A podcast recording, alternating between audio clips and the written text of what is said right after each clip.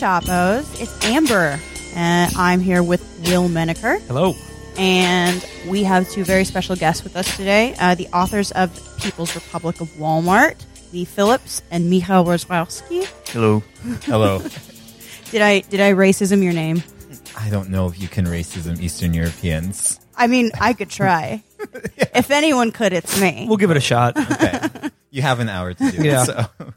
Okay, so um, we actually are really excited by this book because a lot of the questions we kind of get about socialism and about communism more broadly is like, well, how are we going to organize the economy? And there's a lot of like nuts and bolts questions that people are. They really like the idea of socialism, but they don't necessarily know how everything's mm-hmm. going to fit together. And you do need people to figure those things out. People that are good at math and science. And uh, we, um, you know, I mean, got- I'm not good at yeah, no, so- we we get stoned and watch Tarkovsky movies. That's our thing. um, so we're happy to have um, you know more sciency minded technical people here with us to explain it to us. uh, during which we will glaze over, but kind of try and repeat at dinner parties. But I guess to start out, you guys started with Walmart as your model. Like that's your entry point Oh, into, into planning. I don't know. It's, uh, a- it's. As an entry point for As sure. an entry point. Yeah, Yeah. for sure. Yeah. Why Walmart? well, the the- socks. I don't are know so, if you know this, but Walmart's real bad. The, so- well, the socks are so cheap. You know. I do buy my socks there. Well, not these ones that I'm wearing right now, but, but I do. Yeah. I, I mean, by the by the bag load, the, you know, twelve. Yeah, by the crate. By the bushel. Yeah. Yeah. Pound, yeah. Um, because the, the the strong, probably the strongest argument that the right has ever mounted against the left, against the idea of socialism, and it's a really bloody good argument, is that. Um, He's Canadian. He's allowed to say that. I, I'm allowed to say bloody. Or Yeah. is- um, is, uh, is that this the, the the volume, the the, the sheer uh, infinitude of variables within the supply chain of of you know the production of of myriad different um, uh, products and services is uh, that all of that is encapsulated in the price signal in the market. Um, to be able to replace that with uh, planning uh, would supposedly require an army of bureaucrats, or um, more laterally, the uh, within what is called the economic calculation debate, which is about this, uh, that uh, it, it just uh, mathematically impossible to to fu- to fully capture the infinitude of all those variables. Yeah. And even and even if it was, um, prices also help discover new information. So you have all these problems about you know finding out um, what new socks people need or whatever, because that wouldn't be contained in any of the information that the planners uh, would have. That was the argument, at least, that the price signal sort of contains all the information that we have now in a nice sort of easy nuggets and helps us find new information in really efficient ways. and then like also like with the historical example of central planning that's always brought up is like late era Soviet Union, where it was just this farce where like a bureaucrat was deciding how many bristles would be in like a single toothbrush or something Yeah. like that. Like that's always brought up is like why the idea of like why central planning doesn't work, right? Yes, no, abs- uh, uh, absolutely. Uh, we we spend a couple of chapters talking about the the, the Soviet Union, uh, but the uh, the argument historically made by the right, by uh, the people like uh, von Mises and Hayek, was that because of this uh, this impossibility of of uh, being able to try to um, capture all of this information that is otherwise supposedly encapsulated in the price signal uh, by an army of bureaucrats or by computation, um, it will inevitably fail um, because of that. It can't capture capture all of that. Therefore, that will really result in chaos. That that chaos that chaos will result in a sort of uh, uh, leading towards authoritarianism. Uh, bada bing, bada boom. You have uh, you have Stalin, but that's not how it worked out historically. That's not exactly how it how it happened. It's sort of the reverse. It was the authoritarianism that undermined the planning. Uh, that the um, wh- if you're on a you know a collective farm or in a factory or whatever, and the and and and the uh, the plan comes down and says you must produce uh, you know a certain target of, of widgets by by November, and you haven't done it, um, you are very very scared that you're going to you know uh, be sent off to the gulag or even even shot, and so you will lie about that uh, that that that information. You'll say you've met your target or you even uh, beat your target. Yeah, and lower your target in order Or- to or- enable or- you to, yeah, or do that. to beat it. Yeah. Like we are only capable of you know producing a thousand toothbrush bristles, and then we produce ten thousand, and we're great Stakhanovites. And, And and why do you like why do you use the example of these gigantic corporations like Walmart or Amazon, for example, as an like like how do they like employ central pl- central planning? Right. So uh, this was an absolutely fantastic argument from the right. It's a really bloody good argument. But here's the thing: is that uh, uh, if uh, planning is impossible at scale, then Walmart shouldn't exist. Because while Walmart exists, ex- uh, the uh, external to Walmart is the market. It exists within the market. Internally, it's entirely planned. And and Walmart is, if it were a country, it'd be uh, on the scale of a, a Sweden or a Switzerland. Um, it is the largest private sector employer in the world. It's the third largest employer in the world, period, after um, uh, the People's Liberation Army and the Pentagon.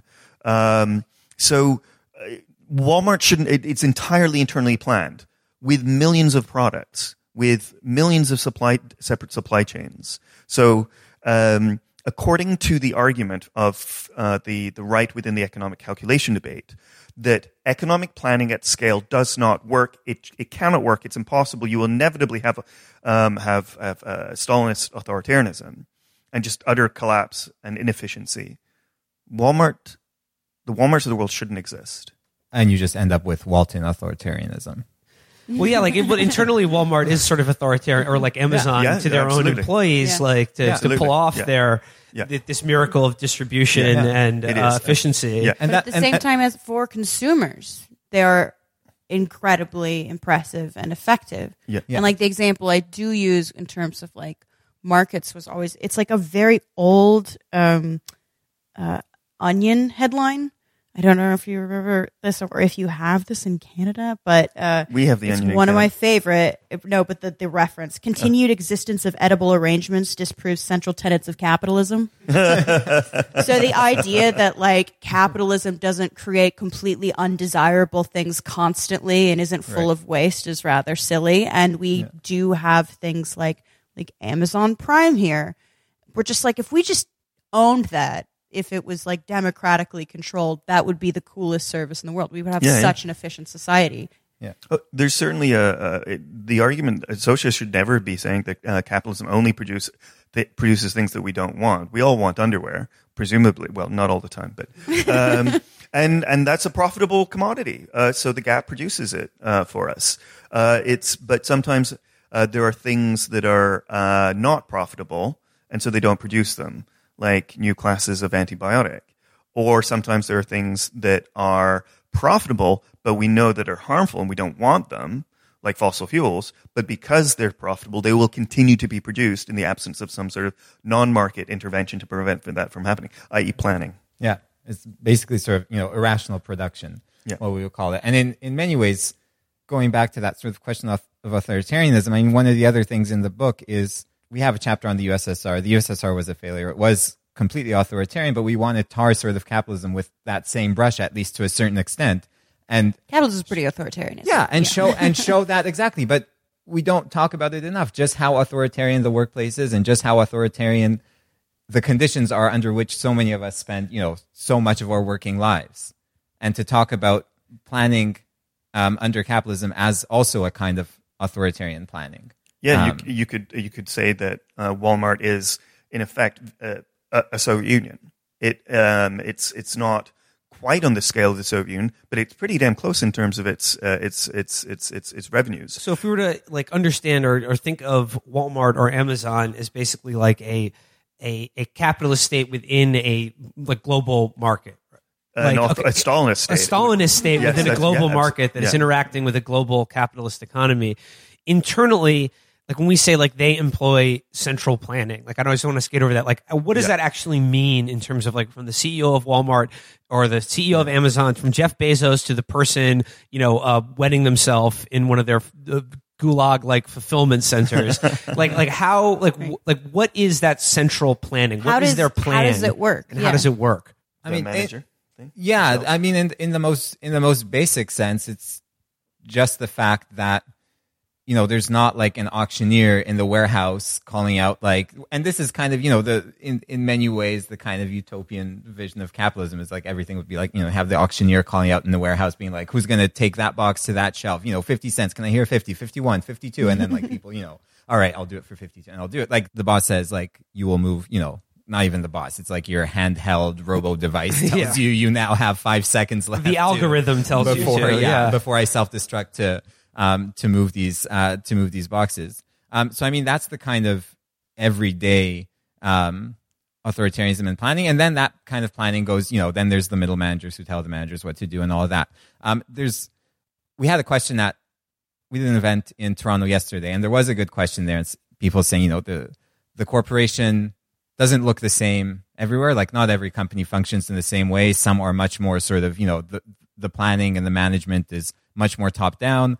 Some we have a good the sort of foil for Walmart in the book uh, Sears. is Sears, which is like a comical example of someone trying Yeah. to introduce a market into the company and then just like a spectacular I'm really glad you brought up the, Failure. the Sears example. Uh, our friend of the show and former producer Brendan James wrote a review of your guys' book in The Baffler. And the Sears example is a really funny one because it shows the example of like, we, we think that these these corporations like they embody the capitalist values that they espouse and Sears was an example of a CEO like the CEO literally was like an objectivist Randian Yes. and Yep. decided to internally run the company not based on authoritarian central planning, but on like objectivist individual competition at every level. Yes. And the Yeah. answer is like, uh, for those listening, when was the last time you saw Sears? do you remember Sears at all? I kind of do, but they've sort, it's sort of gone away. Could you talk about what like the Sears examples? What happened when they it, like instituted those uh, libertarian concepts within a corporate structure? It was a, it was a complete disaster. C- Uh, the CEO Eddie Lampert, when he took over, he yeah exactly. He was such a Randian that when he lo- when he took over, he, he looked inside the box, was horrified to see that it's entirely internally planned. He and he felt that ser- this is basically communism. um, and uh, because he was such a Randian, he thought that the way to solve this uh, was to introduce an internal market to get different departments competing against each other with uh, separate um, uh, uh, um, exchanges of of, of of of items between them, but not on the basis of um, of planning or cooperation, but on the basis of competition. And so, inevitably, the different departments would hide information from other departments, uh, which resulted in uh, terrible competition. Um, It's like a reality TV show. like, yeah, I didn't start this company to make friends. Okay? Um, it was an it was an utter disaster. Uh, there would be, uh, you know, um, uh, what was the the, the, uh, the famous example? Because the it was um, the, the I guess the tools department wanted the um, a particular tool on the cover of the Mother's Day um, uh, promotional flyer, and they didn't care that the um, uh, maybe it's sort of, um, uh, women's clothing department might be bit, or the perfume or whatever might be a bit more appropriate on the co- on, on the cover because they were in competition with that. Even though overall, because of that, that undermined the profitability of the company of the organization. Right. So effectively, this is the same as what happens in, in, in so each of those different departments effectively became their own little companies competing against each other Mama to the detriment of the hammer. overall Yeah. organization. Well, what does that sound like to us? Different companies competing against each other to the detriment of our overall organization, i.e., society. They tried to do something similar. I remember with Zappos, where they kind of diffused the entire um, like organizational chain, and they tried to say like, "Well, we're going to make it all horizontal, and everyone just move around like nodes." Um, and they gave the people, they gave all the employees like the option of like I don't know six months severance to quit or to like stay in this bold new experiment, which they tried to argue was anti-authoritarian. They tried to say like, oh well, it's bossless. No, you know, no one has a boss or whatever. Or ever, what actually ends up happening is everyone is everyone's boss, and it completely collapsed. And like three months later, they were like, oh my god, oh my god, we're going back to the regular, and like almost everyone stayed because that intense like Silicon Valley like bold new experiment spontaneity is always good kind of libertarian mindset is so like deeply inured in their brains. And it was just like immediate chaos and it almost tanked this incredibly like profitable company. Mm-hmm. And they were just immediately like yeah no never mind. This was a dumb idea. This is bullshit. Well, and the, the limit of that is is something like Uber, where everyone is their own boss, except they're like the conditions are still set by the company. You know, all the risk is hived off onto you. You have your own car, you pay your own insurance, gas, and everything, and then Uber says, you know, but we're going to pay you sixty cents per mile, and like the I recently read that that's I think that's the reason that LA drivers struck was that again that was another city where they lowered uh, quote unquote wages. That's you know we say, say wages, not they say uh, labor. Yeah, yeah. payments to independent uh, entrepreneurs and uh, rising stars of business. Um, but uh, and I think they lowered them, them to something like sixty cents per mile, and um, I believe it's the government that's like the government set kind of rate for reimbursement is like fifty four cents a mile. Like that's what. So you're basically not giving people the ability to even you know never mind make like a minimum wage, like just like barely cover their costs with um, with what you're paying them. So Sears and their CEO, the Randian CEO uh, Eddie Lampert, is an example of you know what happens when you apply uh, capitalist com- competition, the principles of individual competition and liberty and self government within a corporate structure. So how do the Waltons do it? How does Walmart do it in contrast to Right. Sears?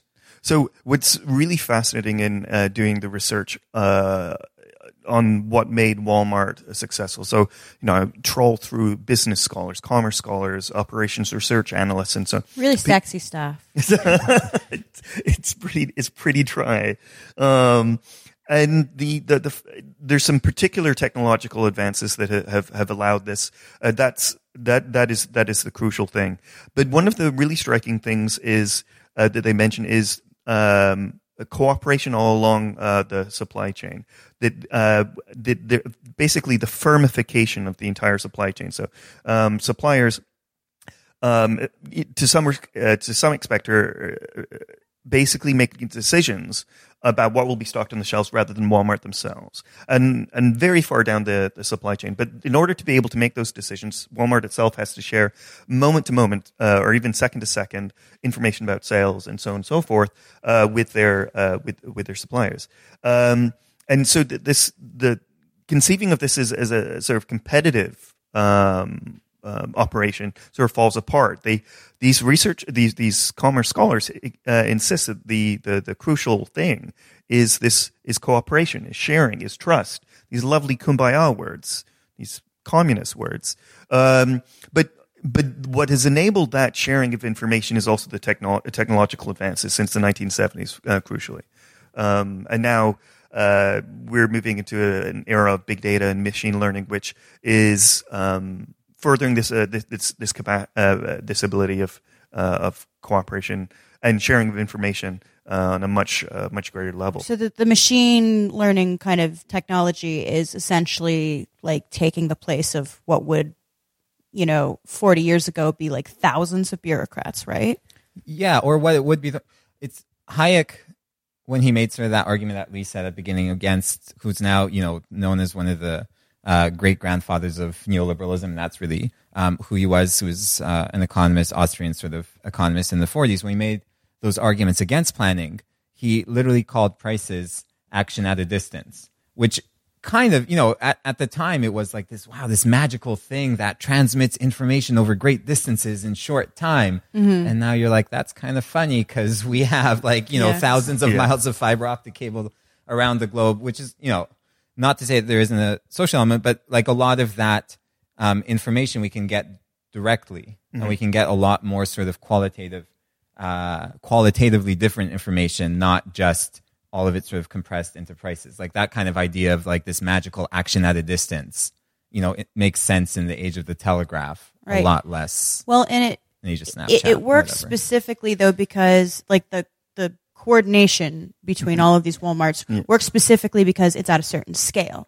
or rather the uh, the scale is permitted as a result of the cooperation and the tech and the, the sharing of information. Oh, go on. Um, well, again, it more it's sort of the other way around. That the ability to uh, to coordinate all that, uh, the amount of transactions and uh, the distribution of all these goods and services across so many WalMarts uh, is enabled by uh, this sharing of information and this technological, of effectively a revolution.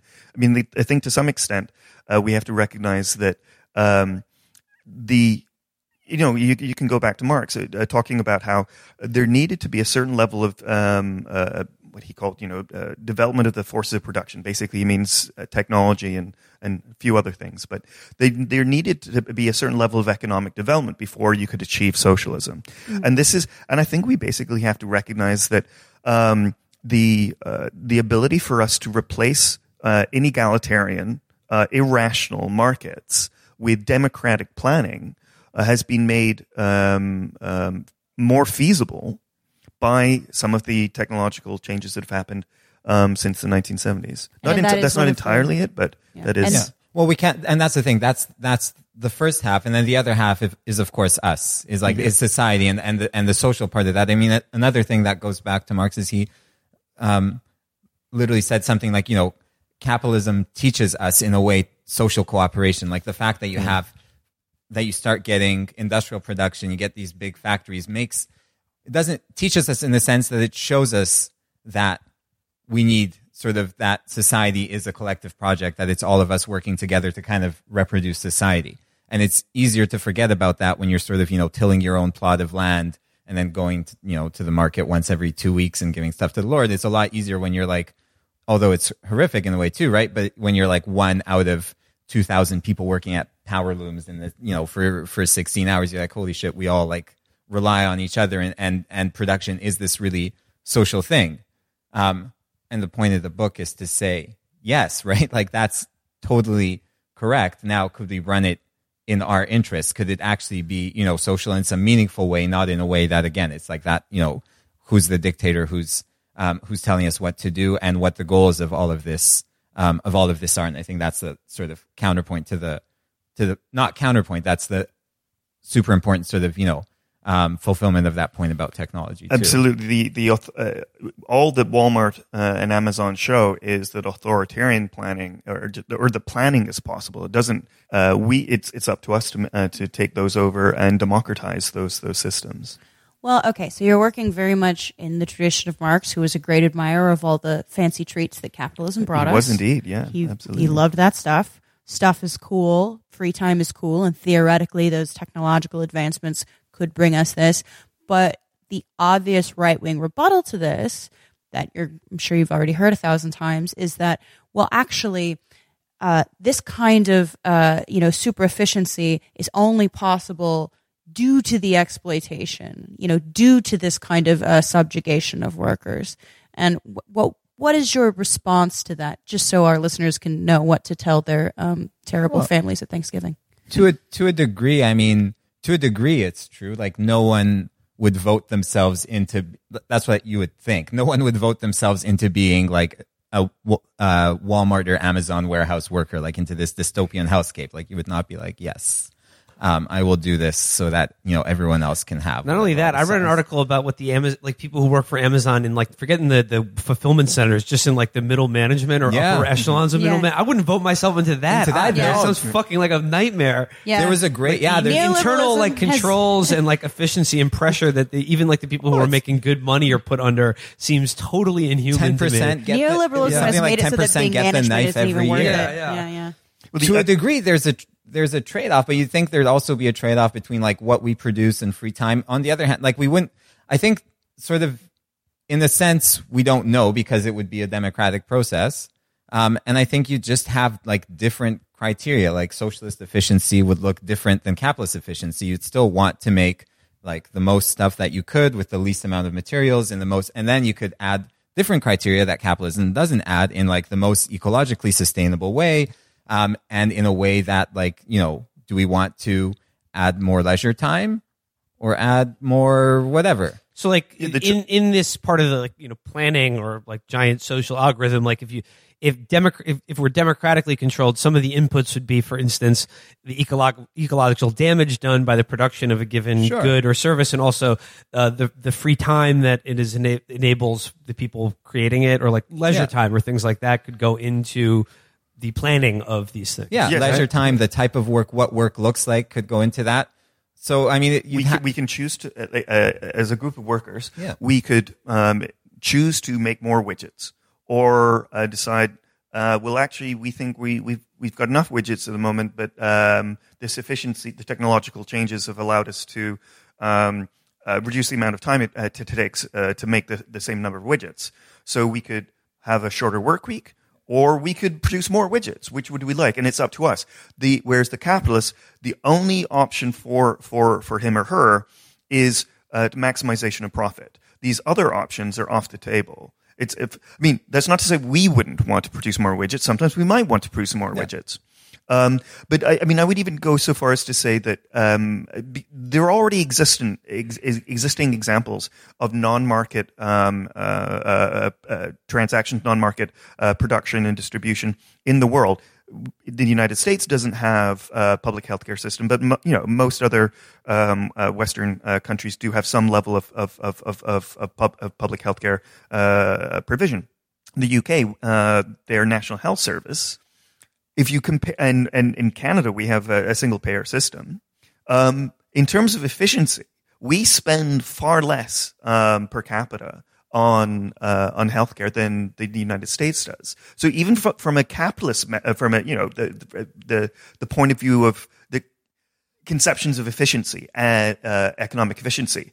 It, our system, the plan system, is more efficient. Even before we get to other questions, uh, much more democratically interesting questions. Funnily enough, we talked about this with Rob Delaney about the NHS, where like the idea is like, oh, it's like ration care, but like it's ration. I mean, obviously, our American system care is ration too. right, it's just price But, like, ration. yeah, exactly. Like, and and like, whereas like the the counterexample for Canada or the NHS is like, oh, if you need like a like a hip replacement or something like that, you have to wait a really long time, and like it's rationed that those are longer wait times for those things. However, the things that get the more immediate care are like you know cancer.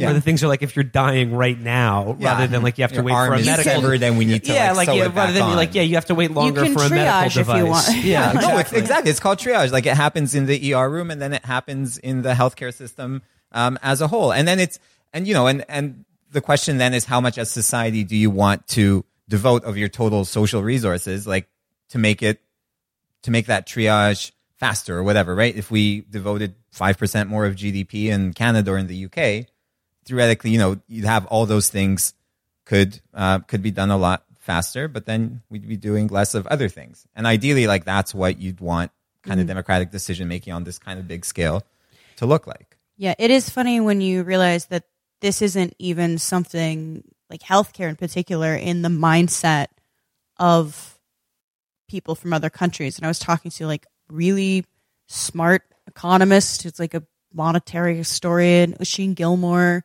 and I was trying to ask him about like um, inflation or something like that. And I was like, "How do you measure real prices?"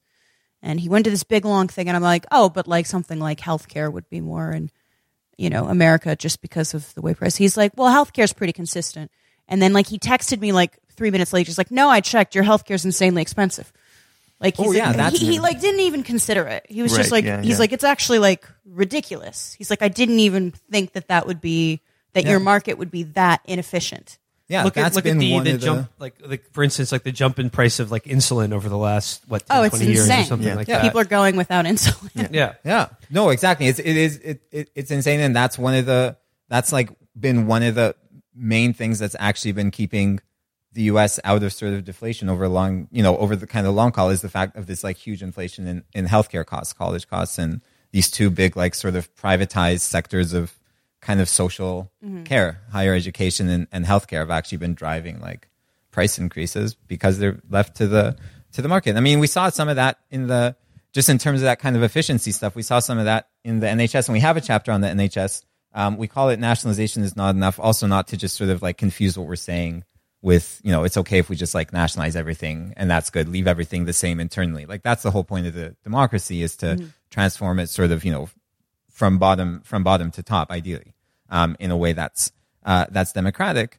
Um, unfortunately, what happened to the NHS is they actually went sort of in reverse and took some of the lessons from uh, our old friend Eddie Lampert from Sears and actually applied them. Uh, you know, these are ideas generated under Margaret Thatcher and then applied uh, by John Major and um, our uh, third way friend Tony uh, Tony Blair uh, to create this kind of internal market within the NHS to make you know to make make it kind of like the U.S. parts of it, kind of like the U.S. system, but still inside a kind of public system. But now you have sort of like providers and purchasers. This like insane web of contracts between uh, between different units within the healthcare system instead of the kind of planning where it's like, no, we will, you know, do this and you will provide these services. It's like it is this kind of like who will provide this operation for ten thousand dollars? Do I hear nine thousand? Um, and the first thing they had to do to make this run is hire like thousands of managers Mm-hmm. and ballooning administrative costs to the detriment of actual like care of patients. There's a really, really good um, British television show that's like one of these dark discomfort comedies um, called Getting On. That's about sort of like um, austerity in NHS, and as Americans do, we completely just wrote the whole pilot again with American actors and, and, and had our own version of it for HBO. And of course, literally every episode after that had to be completely different because the entire premise of an NHS style hospital does not work for America. Right, Yeah. Yeah. But it was actually interesting because it gave you a good, I mean, obviously like the American version was, it, it was more barbaric. Obviously it was more barbaric. But the British version, you got to see what, say, um, austerity could do to an NHS Right. and all the little things because it's about nurses. It's it's set in like a like a, a geriatric ward of a hospital or whatever, and you saw like all the little ways that introducing competition into something that should be a social good Mm-hmm. made everything miserable for the nurses, for the doctors, and obviously for the patients and their families. Oh, we should we should really uh, interrogate the uh, the capitalist claim that uh, markets um, are incredibly efficient compared to any any other. Yeah, that's the big argument is that they're deft and they can move Yes, quickly exactly. they They're can adjust nimble. to new. you know- yeah, but No, you used a great uh, example about um, uh, about like antibiotics. Yeah, well, I mean, you can go back to, to Marx. I mean, one, uh, there is um, historically You can always go back. can always to go You back could always go back to Marx. Um, not going you know, anywhere. we the problem of markets is is is not just about inequality or lack of workers' control, thus you know domination and alienation, but also Marx talked about um, you know irrational production. Um, um, because of the fact that markets limit production to, just to that uh, that what is uh, to that which is profitable. But the thing is that there's uh, while there's as we were talking before, you know, the underwear is certainly both useful and profitable, and that's a happy coincidence.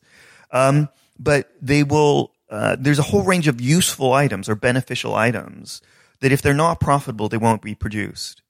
And today, uh, probably the most um, obvious example of that would be, you know, new classes of antibiotic in the face of growing um, antimicrobial resistance. You know, we are um, we are a, a couple of decades away from effectively a sort of pre sort of Victorian era of of, of medicine um, because of the, the scale of, of microbial uh, antimicrobial resistance. M- almost all of uh, modern medicine depends upon this background of antimicrobial protection from from surgery, certainly, but also just injections or catheters, or even ba- some many diagnostic procedures depend on this and, this uh, this uh, depend on anti- antibiotics. But big pharma got out of the business of research and development um, into antibiotics, but also clinical trials and commercialization and production, and even just production, manufacture of these about three decades ago. And this is um, this is mainly because um, if you take uh, a course of antibiotics over you know two or three weeks, at the end of that, hopefully, I mean, if they work, then your infection's done. Like you don't have the infection anymore. Maybe tuberculosis, maybe you know five six months of of of, of a course of, of of drugs. But again, after the end of that, you're, you're you're done. You don't have the infection anymore. So you're not selling those drugs to that person. It's much more profitable to be producing drugs for some sort of chronic disease uh, for somebody who has to take that, those drugs every day for the rest of their life. So you can speak to the CDC, um, you know, European um, chief scientific officers, the, all of the experts um, who write about and research uh, antimicrobial resistance argue that the reason that we're facing this crisis, which is probably more of a crisis, more of an existential crisis uh, than than probably climate change, at least because it's it's going to be happening a lot a lot sooner, uh, say that it's it, it's market failure. That the these companies have basically uh, in the in the in the, the the arms race in the war the un, uh, un unremitting evolutionary uh, arms race with with bugs these companies have gone AWOL um uh, because of, of, of the lack of profitability. Well, this is completely irrational. This the this set of product, uh, this set of uh, goods should be produced for any ra- uh, any rational society. Uh, that's completely inefficient. Uh, that that this isn't happening. We could talk about the other side as well, if you like, with respect to fossil fuels, which is the example where um, if something is harmful, and we know that it's harmful, um, no matter how much we know about how harmful it is, um, if it's still profitable, if it's profitable, it will still be produced, and that's a fundamental fundamental cause of of of, of right. but what are all change. these uh, these new op eds I'm reading that say can Shell oil save us from climate change? and it's like you know what? Maybe they could, but that's not the right question. Are they going to? They, What's they their w- they would if it were profitable. exactly? They would if it were profitable. So like, We give them enough money. so like you know let's say we like you know in in if we're living under the people's republic of walmart you Right. know like if we switch to a centrally planned economy rather than a, a market economy it, it would be easier to make the rational decision to produce the antibiotics that we need not to die from very basic Yeah, because we would just we would just democratically decide that's what we're going to produce, and it doesn't matter that it's unprofitable. Uh, unprofitable. Uh, we would just produce it. The other example I think of that like comes to mind is palliative care.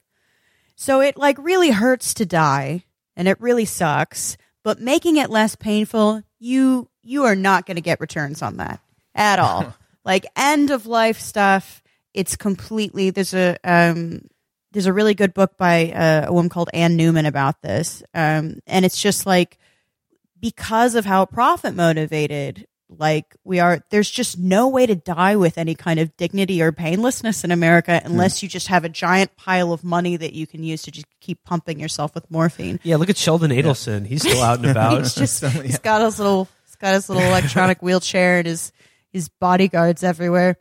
But yeah it's like this thing that produces like a grotesque way of life from cradle to grave. Yeah, we could. I mean, here's the bizarre thing: is that we could have so much more. Life could be so much better. Um, the the the promise of socialism is not supposed to be this gray, um, sort of uh, scarcely of like everybody living, you know, wearing wearing uh, sackcloth. everyone's got the unitard everyone's Yeah. got like the gray, gray you know the gray unisex unitard, like the same ugly haircuts. and One then, like, size fits you go To, none. you go to the store and there's like no product and like there's no colorful boxes. It just says cereal, like government cereal, and it's the same shit. But then again, as our our friends Brett and Brian pointed out about the uh, the cereal or supermarket example, like it's all just the same corn. It's just different colors and dyes. Yeah, it's like open the same the shit. box. It's, It's the same bland shit. It's just like you know a different cartoon character on each box. So you're saying we can still have the, the different cereals under the, all the different cereals we know and love under the uh, the People's Republic of Walmart. Yeah, of course. Well, I mean, the point is is not to uh, imagine what we will and we won't have in terms of what what, what kinds of ce- uh, cereal necessarily. I mean, I think there probably is. It's, it's probably fine to say that there's an irrational differentiation, uh, there, a lack of uh, there's differentiation where there isn't any real difference Yeah. underlying there. But I think much more interesting than that, because that that may. Sp- I mean, we don't know whether people do actually want those differences. I think much more interesting are things like.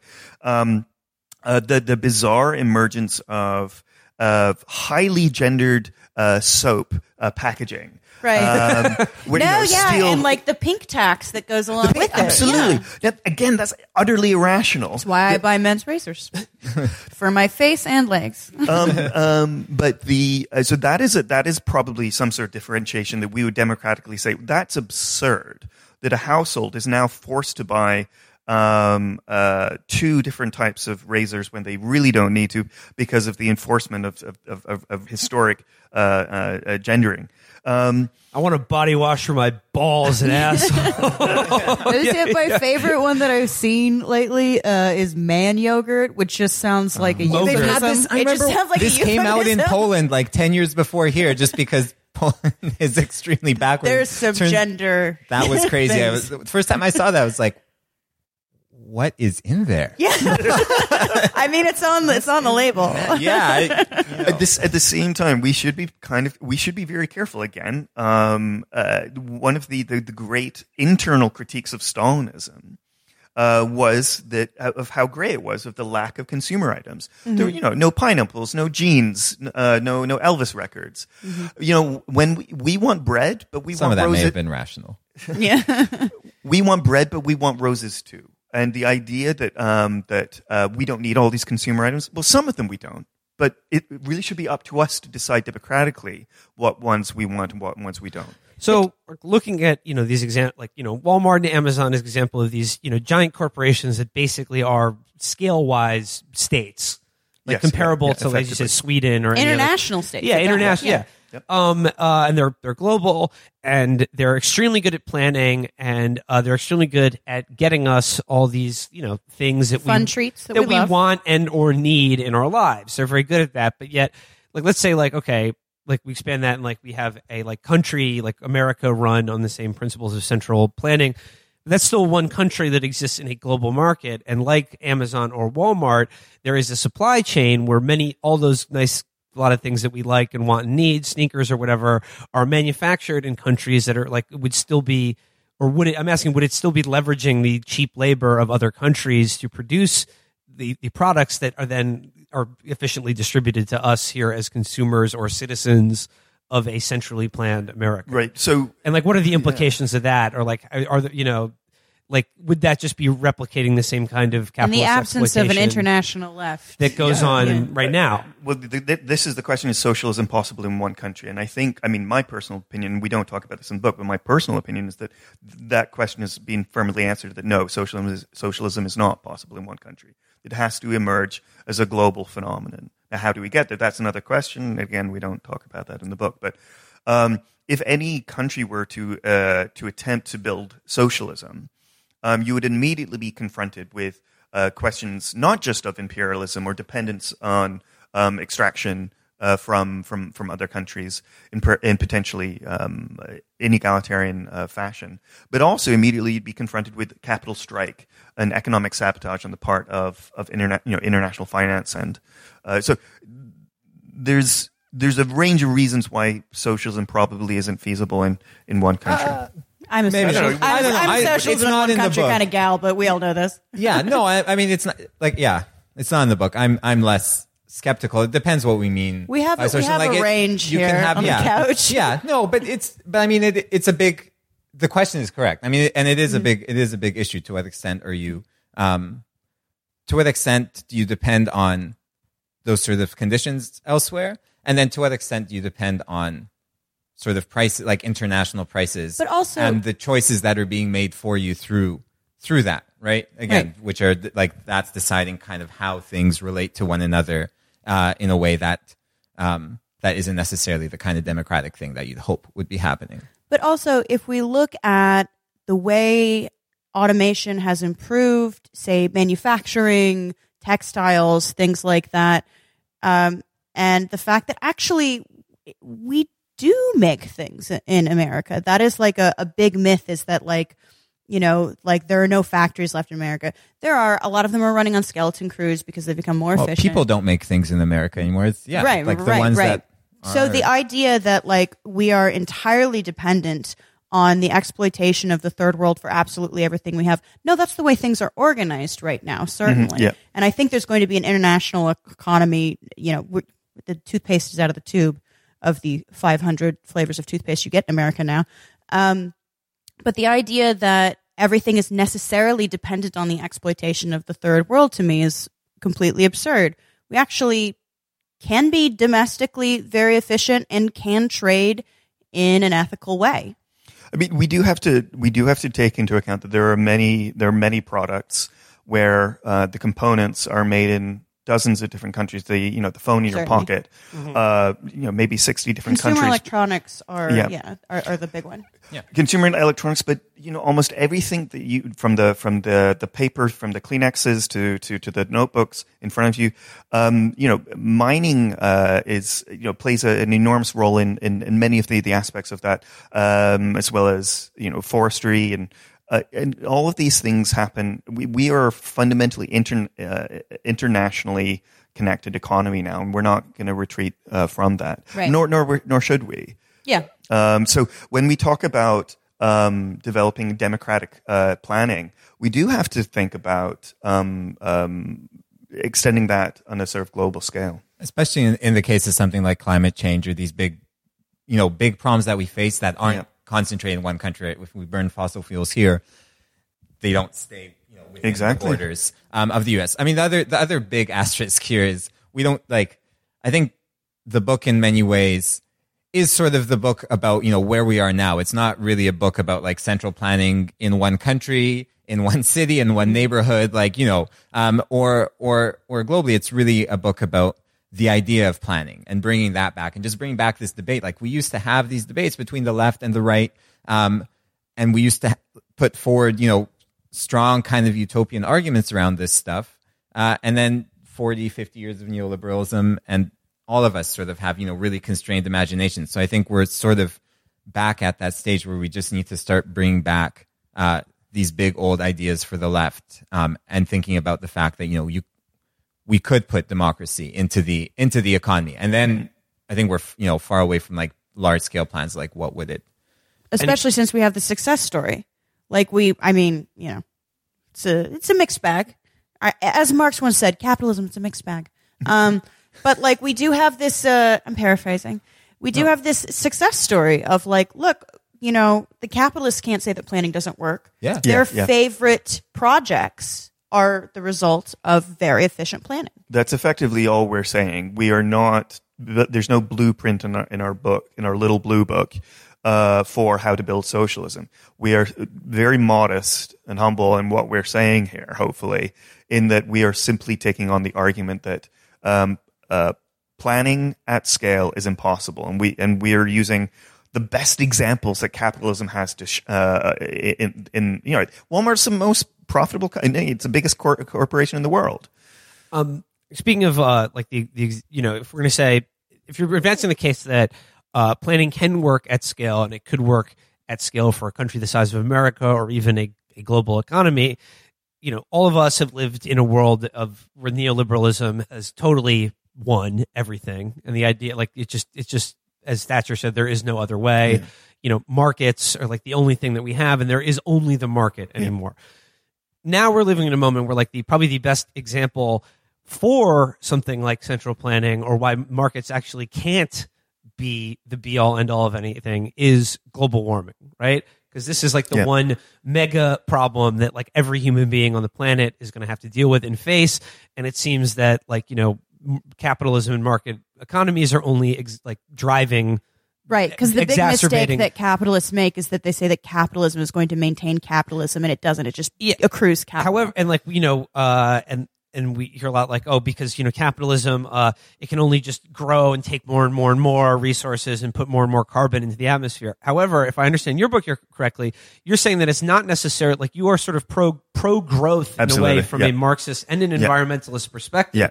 And I suspect that that will land on some ears as odd or even controversial. So, can you explain why uh, growth is important, even when confronting a problem like uh, global warming that I think many Yeah. people understand as a problem of too much growth or too much technology or carbon, It- etc. It's a pro- It's not a problem of growth. It's a problem of using of, of combusting fossil fuels. There's a few other things to to do with land land use change, um, uh, uh, but primarily it's it's about com- combustion of fossil fuels. Uh, think about uh, you know 30 years ago in the 1980s, uh, we were faced with a similar um, existential threat of the uh, depletion of the ozone layer as a result of the use of chlorofluorocarbons, CFCs, and fridge things like fridges and hairspray. Uh, Donald I Trump famously, as I Matt has pointed out, Matt has famously pointed out, Donald Trump on the campaign trail complained that hairspray is not as good as it was in the 80s anymore. And that is entirely because of, yeah, people got concerned Right. about the ozone layer. So it's It it's, does actually work as well. He just doesn't like, as a hairspray user, he just doesn't like the fact that it isn't actually releasing chlorofluorocarbons. That's the part of the Yeah. hairspray that he liked. and it, it it wasn't uh, it wasn't the market that solved that. It was regulatory intervention forcing technology switching uh, on the fridge manufacturers and, and the you know hairspray um, producers and so on and so forth to use chemicals that uh, were uh, that did not damage uh, the ozone layer. Um, so the two points there. One, it wasn't uh, the market on its own. It was it was we didn't solve the ozone layer uh, problem by through markets. We did through planning. The second thing is there's more hairspray and fridges than ever before, and we've solved that problem. we the, the ozone layer is healing by about 2050 it, it should be healed it, there are some things to with respect that china some factories in china may be cheating on some of these regulations so it you know there might be some, some German auto there. manufacturers very famously like lied about their emissions for a really long time, and because they're Germany, no one checked their math. right yeah um, so if it didn't require a halt to growth in fridges and hairspray for us to solve that and it doesn't require a halt to the growth in value uh, that in utility in benefit to humanity uh, it, re- uh, it requires a switching away from, from fossil fuels um, but the market left to its own devices because fossil fuels are, are profitable. In the absence of, of some regulatory intervention i.e planning we will just continue to, uh, to, to produce those. Of some external standard that says this price is wrong like this you know dollar per gallon of gas is the wrong price. And the way that like the way we fix that under capitalism is we just say you know like either a tax or whatever something that changes that price into something else. And ideally we'd like to have um, a better system of deciding what's valuable and what isn't. Like at basis that's kind of it. Like what's valuable and, what isn't and, and how do we together decide what's more valuable than than something else? So like the the creation of these inputs and outputs, it's about deciding like you know what is a uh, a a barrel of uh, oil worth? When you factor in like one of the the, the prices is you know uh, breathing air or Yeah. have drinking water sometime in the future. Yeah. Right. And yeah, and and the way we do that n- now is ultimately we try to convert all of that into uh, into money, into this one thing that we have that's able to compare like qualitatively very different things, like me living in a clean environment and me, you know, like filling up my car with gas or whatever, right? I was I was I was just gonna say um, that uh, this is actually a really important um, conversation in terms of whether we whether we identify markets as the the cause of climate change, the problem of climate change, or whether we think of growth as the problem. I mean, uh, Engels famously did battle with uh, with Malthus, the Rev- uh, Reverend uh, John Malthus, an early economist, but um, Famously associated with uh, the fears of overpopulation, Overpopulation, which exactly. is I think Certain lar- largely been discredited people, as yeah. you know. I remember when, I, yeah. when I was a kid, like uh, like overpopulation was considered a big you know. Oh, yeah. oh, we're all the overpopulation. I think that's by now at least. If you haven't realized by now that that shit is like totally fascist and insane, like you. Uh, Gladly, I think most people have realized M- Malthusian panic about overpopulation. You'd think is that, but on the left, But on the I- left, I they don't know, become like- Malthusians. They're like, don't have kids. Yeah, exactly. This is the danger that you go down. Um, um, but all, uh, there's all sorts of horrible things, uh, as you say, sort of fascist, inevitably fascist sort of outcomes uh, resulting from from the Malthusian uh, mindset. But but also just even quite prosaically, um, you're if you're spending three hours a day of your activist energy fighting growth, meanwhile the real villain over here is the market and the lack of technology switching. You're wasting those three hours. Spend those three hours of activist energy better enforcing uh, technology switching, building out of, of clean energy infrastructure. That's that's where the emphasis should be. Um, which is it's the, the villain is the market, not growth. um, you talk about technology switching. Like in theory, uh, I mean, right now the entire global economy basically is underwritten by the burning of fossil fuels, Yeah. right? Like that. That's what keeps us in, you know, with electricity and computers and houses and the lifestyle to which Right. you know we've all become accustomed to, and that you know many people in the world you know don't have access to, right? Like most. most of the people in the world don't have access to. Like, is there is there a way like you're saying like we can continue to grow as a an economy and like switching to alternative energy or Absolutely. and things like that is but like are we going to have to like take is take a haircut in terms of our quality of life or the things that we take for granted in terms of you know consumer products and all of the like I said the treats and, and For goods forty that we for, for, for forty years, uh, Western workers have had nothing but uh, stagnating wages. Uh, in most, not all, but in, in a lot of a lot of sectors. So when people say, when the Green Left says that we all need to take a cut, uh, we need to, to to cut back, who, what, Uh, what, what on earth are you talking about? We've had nothing but stagnating wages for all this time. So we have to do with even even less. So it's it's basically So sort of austerity. like it's, a- it's Thatcher's eco it's a kind of like yeah like a like a yeah like a, a sort of yeah environmental uh, self-imposed austerity Yeah. and you're saying that like we should like avoid that kind of thinking. It's not even necessary. It's not even necessary. Well, and We- talk and talk about, like you said, you said quality of life, right? Mm-hmm. And that's something very different than, like you know, the amount of fossil fuels you burn or whatever that, or the amount like, and that's something that ideally we should be again deciding sort of democratically for ourselves. You know, I, you giving people health care is like if if everyone in the U.S. had health care, that would be a big growth of like mm-hmm. healthcare of healthcare outputs. It might actually shrink the if you did it through a Medicare for all, you might shrink some of the middle management and some of the inefficiencies out of the system, but you'd actually be able to deliver more healthcare if you had, you know, like free childcare. That would be a lot of childcare that you'd now be producing. Like if you were building out green housing and retrofitting housing and making sure that everyone was housed, again, we'd need a lot more housing, but it depends, you know, what it would look like, how it would function, all of that. That's that sort of quality of life question. That's very different than just the kind of abstract question of growth. Mm-hmm. Well, and also not to be completely like, you know, the Western decadence, but if you actually talk to people, I think they would agree there's a glut of certain consumer products. Yeah. Like, we actually don't need the number of brands of toothpaste we have. That is a that is a medical tool. Yes, I love my fun, um, you know, uh, lavender flavored toothpaste or whatever, but there it there is a number of like superfluous products that we could cut down on. Everyone has been in the grocery store or been looking at something on the internet and been like, why does that exist? Why is that for sale? Mm-hmm. And, And- and it's that question of like Yeah. because it's profitable, right? Yeah. Because mm-hmm. the standard that we're using to say yes, we should make this. Or But if no, we were to have to shouldn't, consciously be Yeah. like, should this exist in the world? There are going to be some things that I think the vast majority of people would agree. You know, we don't need edible arrangements. Sure. Yeah. But, yeah, um, absolutely. But yeah, sorry. but like back to this question of like a global warming, and I, I, I think it should be obvious like why global warming is a problem that demands some kind of massive state, glo- like cooperative, like project, yeah.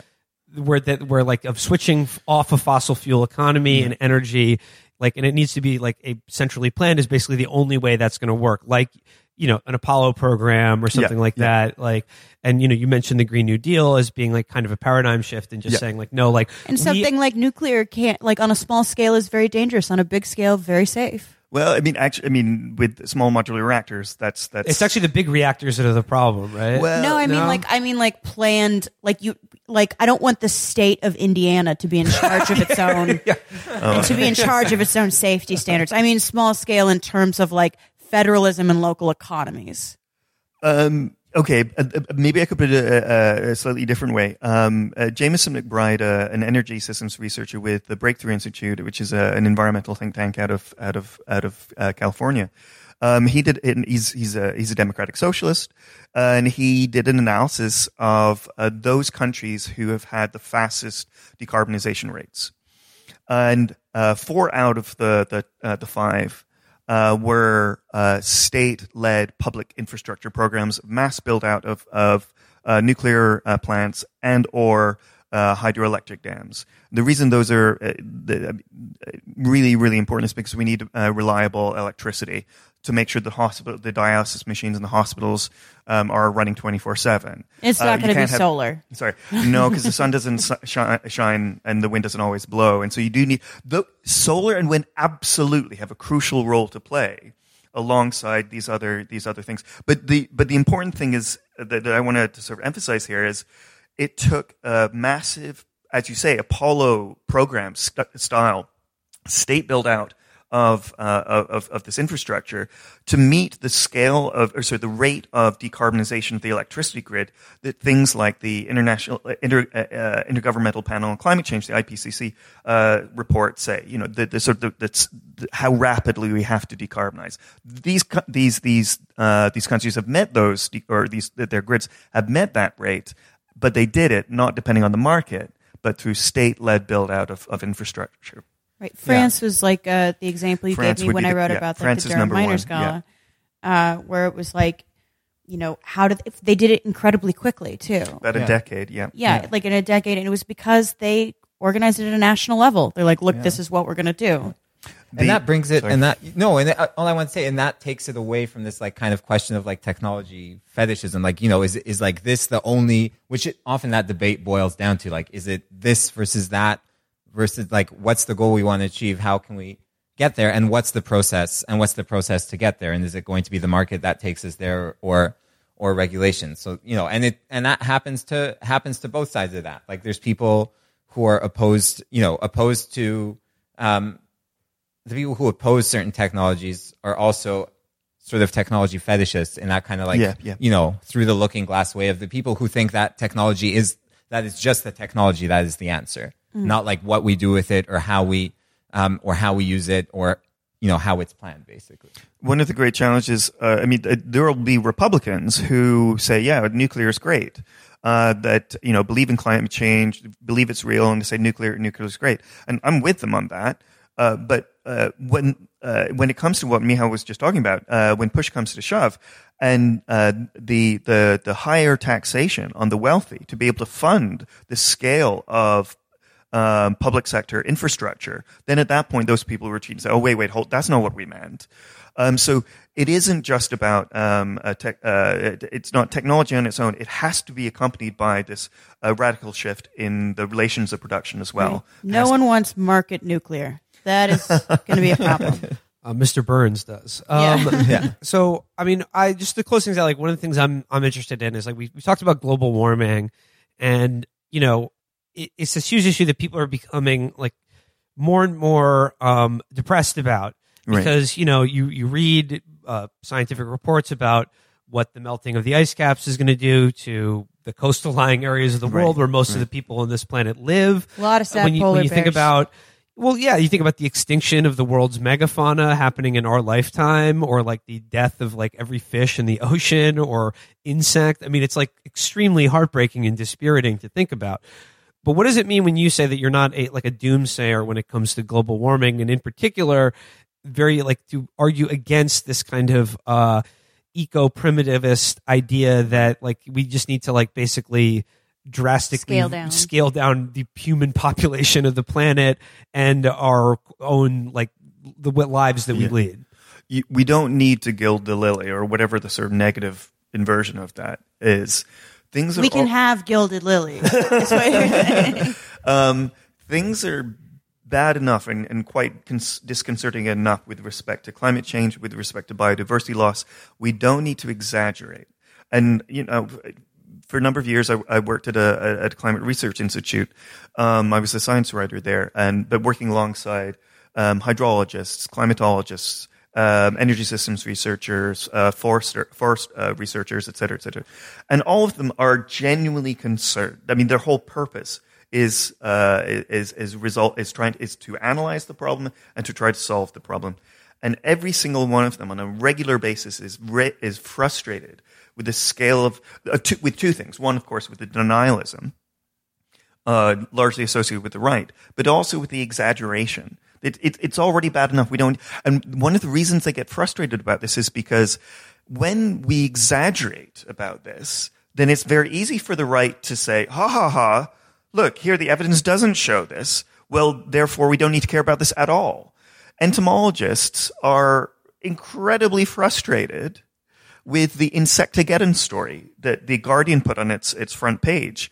Things are bad with uh, insects, not this bad, and uh, it, there is it, it, it's. and those are people you don't want to fuck with just to be clear yeah The insect people, the insect lo- big insect yeah I fuck. guess the I guess the thing is Big uh, bug. what people ins- we don't need a bunch of Pollyannas saying everything's fine. It's not fine. But we also don't need a bunch of Cassandras saying the world is going to end in 10 years because that's not true either. A lot of people talk in the community talk about a sort of a sober sense of urgency, uh, evidence based. That's that's what we need.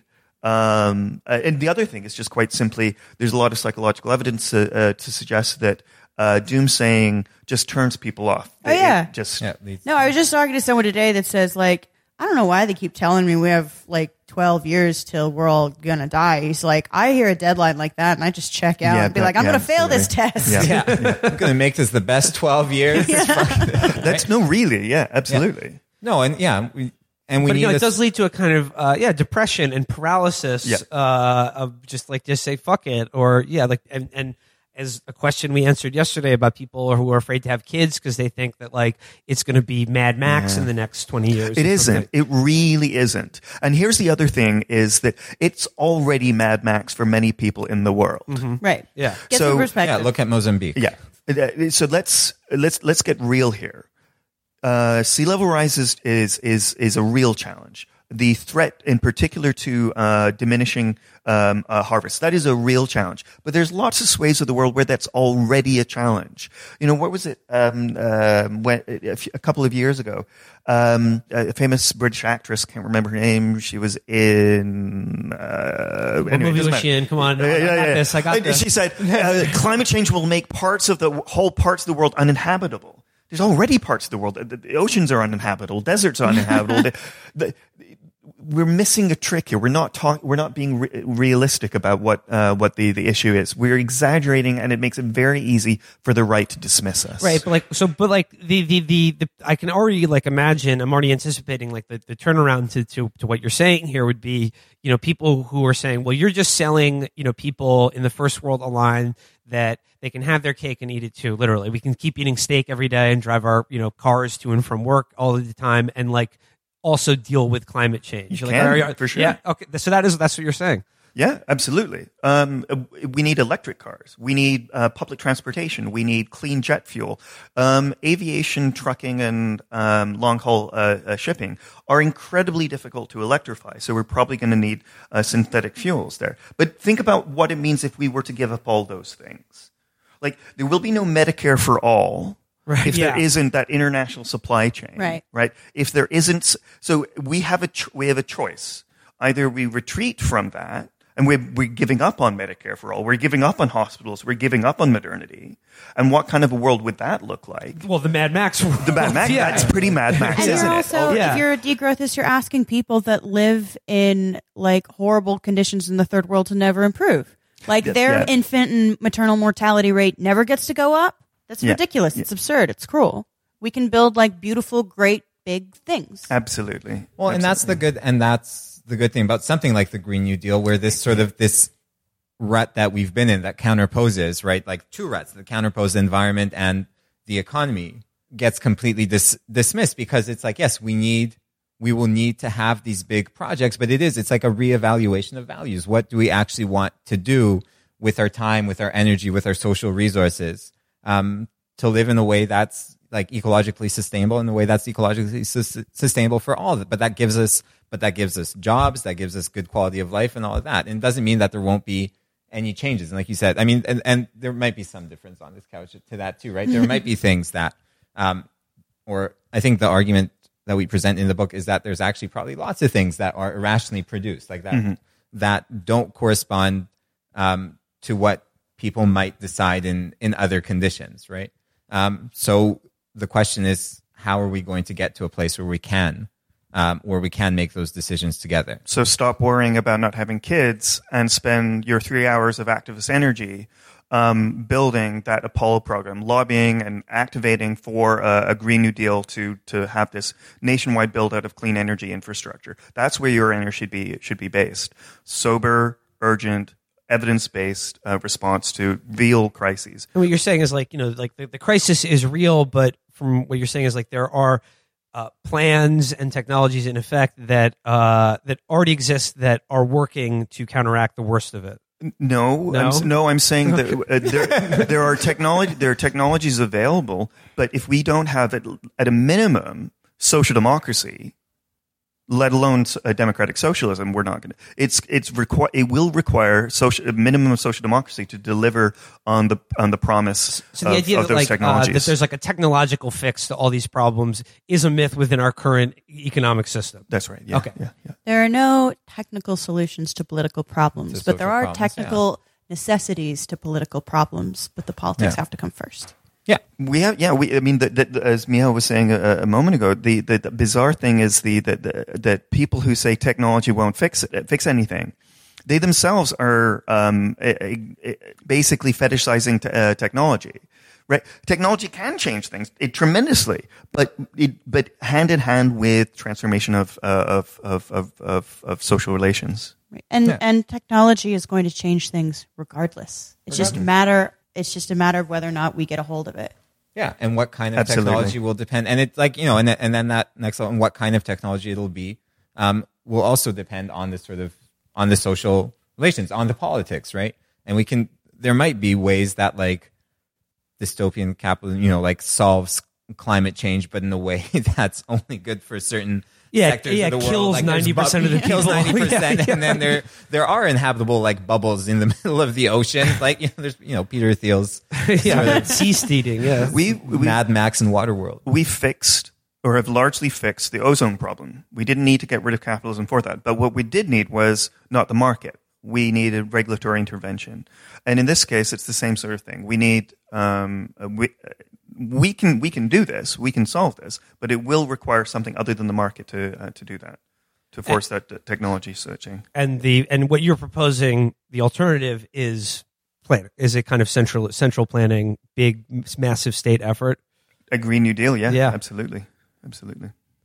There you Great. go. Um, well, So on glad that we note- solved that problem. Yeah. All right. We've solved Time all the for beer. Yeah. Strictly dust off my hands. All right. Now to go coal rolling. yeah, Leigh and uh, Michal, thank you for uh, figuring it all out. The book is uh, People's Republic of Walmart, out from Verso Books. Uh, pick it up today.